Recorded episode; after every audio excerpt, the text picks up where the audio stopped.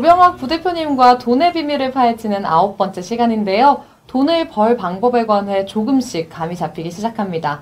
이제 미국 시장을 이해하는 시간이 필요할 것 같은데요. 오늘 주제가 사상 최고가의 비밀입니다. 미국 시장은 어떻게 잊을만 하면 사상 최고가를 경신했다는 소식을 전할까요? 저도 그게 참 신기하고 궁금했었는데요. 이런 일이 어떻게 가능한 건가요? 어, 지금까지 돈을 버는 세 가지 방법을 알아봤고, 그 중에서 투자로 돈을 버는 방법을 깨우쳐야 일에서 빠르게 해방될 수 있다는 사실도 알게 됐죠. 사실 투자는 내가 일하는 것을 대신할 충분한 자본을 안전하고 수익이 높은 투자처로 이동시키는 일입니다. 어, 이것을 다르게 표현하면 나의 자본을 내가 일하는 것보다 훨씬 효과적이고 효율적으로 일할 기업에 투자해 주는 것, 그것이죠. 그 대가로 나는 그 기업이 벌어들인 수익 일부를 배당받고 기업의 가치가 성장한 만큼 내 투자 가치를 시장에서 주가로 인정받는 겁니다. 어, 따라서 투자자는 투자 대상을 선택하기 이전에 수익을 낼 확률이 높고 위험이 가장 낮은 시장을 선택해야 성공 확률을 높일 수 있겠죠. 어, 그래서 시장을 설명드릴 것이고요. 그 시장은 신흥국이 아니라 미국입니다. 같은 이야기지만 한 가지 더 생각해 봐야 할 것은 내 인생의 시간을 바꿔 만든 돈을 투자했다가 실패한다면 이것은 돈의 액수만큼 인생도 실패한 것이라는 점을 항상 생각해야 합니다. 어, 그래서 투자 시장을 선택하는 것은 투자 기업을 선택하는 것만큼이나 중요합니다. 어, 이제 시장은 선택됐습니다. 남은 것은 시장을 이해하는 일입니다. 그리고 그 시장에서 가장 훌륭하고 적합한 방법을 선택해서 투자하는 일이죠. 미국 시장의 가장 큰 특징이 그럼 무엇인가요? 아, 예. 어, 미국 시장에는 전 세계의 자본이 집중된다는 점을 들 수 있어요. 어, 한 기업의 하루 주식 거래 대금을 보면 10조 원을 웃도는 경우가 많습니다.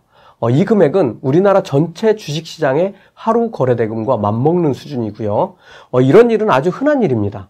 어, 여러분들 잘 아시는 애플의 시가총액이 우리나라 거래소 전체의 시가총액보다 크죠. 그래서 시장을 잘 이해해야 하고 그에 따라 시장에 접근하는 방법도 달라져야 합니다. 그럼 매번 뉴스에 등장하는 다우존스 지수가 뭔지부터 설명해 주세요. 예, 다우존스 지수는 다우존스 산업 평균 지수를 줄여 부르는 말입니다. 어, 이 지수는 어, 다우존스사가 뉴욕 증권거래소에 상장된 기업 중에서 우량 기업 30개를 표본으로 뽑아서 시장 가격을 평균해서 산정하는 지수인데요. 다우존스 지수는 1896년 처음으로 30개 대형주를 기준으로 지수를 산출하기 시작했고 현재는 다양한 산업군을 포함하는 시가총액 2천억 달러 이상의 기업 30개로 어, 구성되어 있습니다. 어, 여기에는 여러분들 잘 아시는 애플, 마이크로소프트, 비자, 존슨앤존슨, 월마트처럼 우리가 자주 들어본 이런 세계적인 기업이 포함되어 있습니다. 다우존스 지수를 산정하는 30개 기업은 바뀌지 않나요? 예. 지금 가장 중요한 질문을 했는데요. 앞서 설명한 대로 다우존스 지수에 포함되는 기업은 다우존스사에서 선정하는데 매년 필요에 따라 시장의 변화를 반영해서 기업을 확정합니다. 어, 그래서 과거에는 운송, 철도, 에너지 기업이 다우존스를 대표하는 기업이었죠. 그러나 현재는 애플과 마이크로소프트와 같은 IT 기업은 물론 금융, 유통 등 다양한 산업군을 포함하고 있습니다. 어, 2020년에는 유나이티드 테크놀로지가 레이시언과 합병해서 레이시언 테크놀로지로 변화한 상황이 반영됐습니다.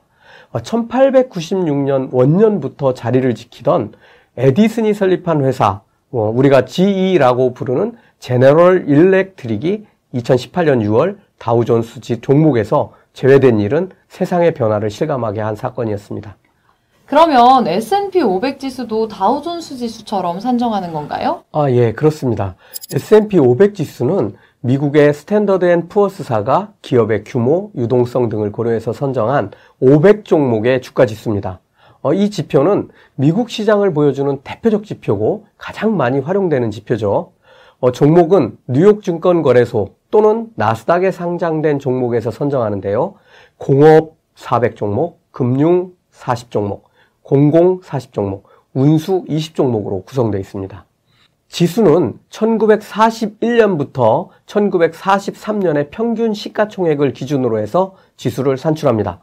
다우존스 지수보다 지수 산정에 포함된 기업 수도 월등히 많고 시가총액을 기준으로 지수를 산정하는 방식이라 기업 규모가 큰 기업의 변동성이 지수에 더 반영되기 때문에 미국 시장을 가장 잘 보여주는 대표적인 지수라고 할 수 있습니다.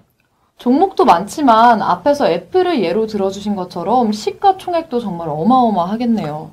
예.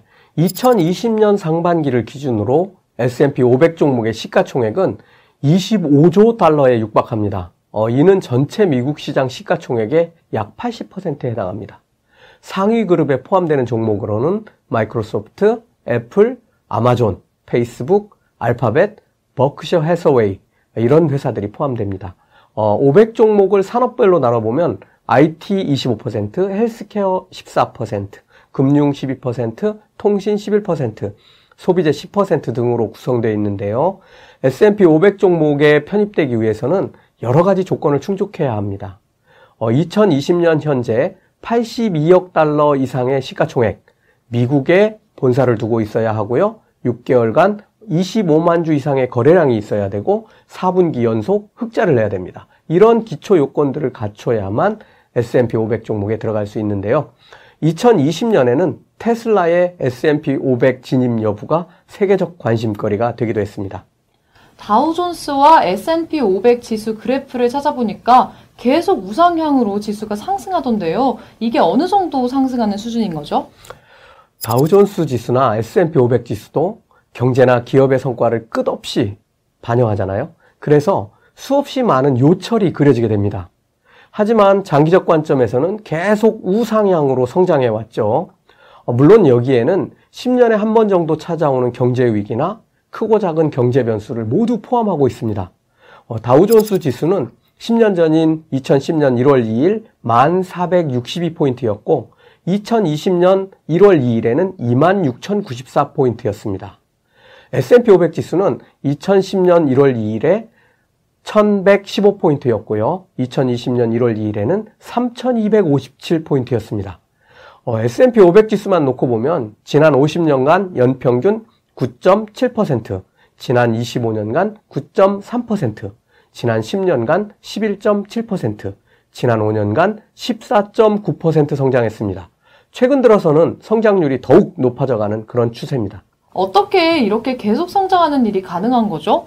게다가 최근일수록 더 성장이 가팔라지고 있잖아요. 어, 이유는 크게 세 가지로 나눠볼 수 있습니다. 어, 첫 번째는 이 상위 종목들의 평균 성장률인데요.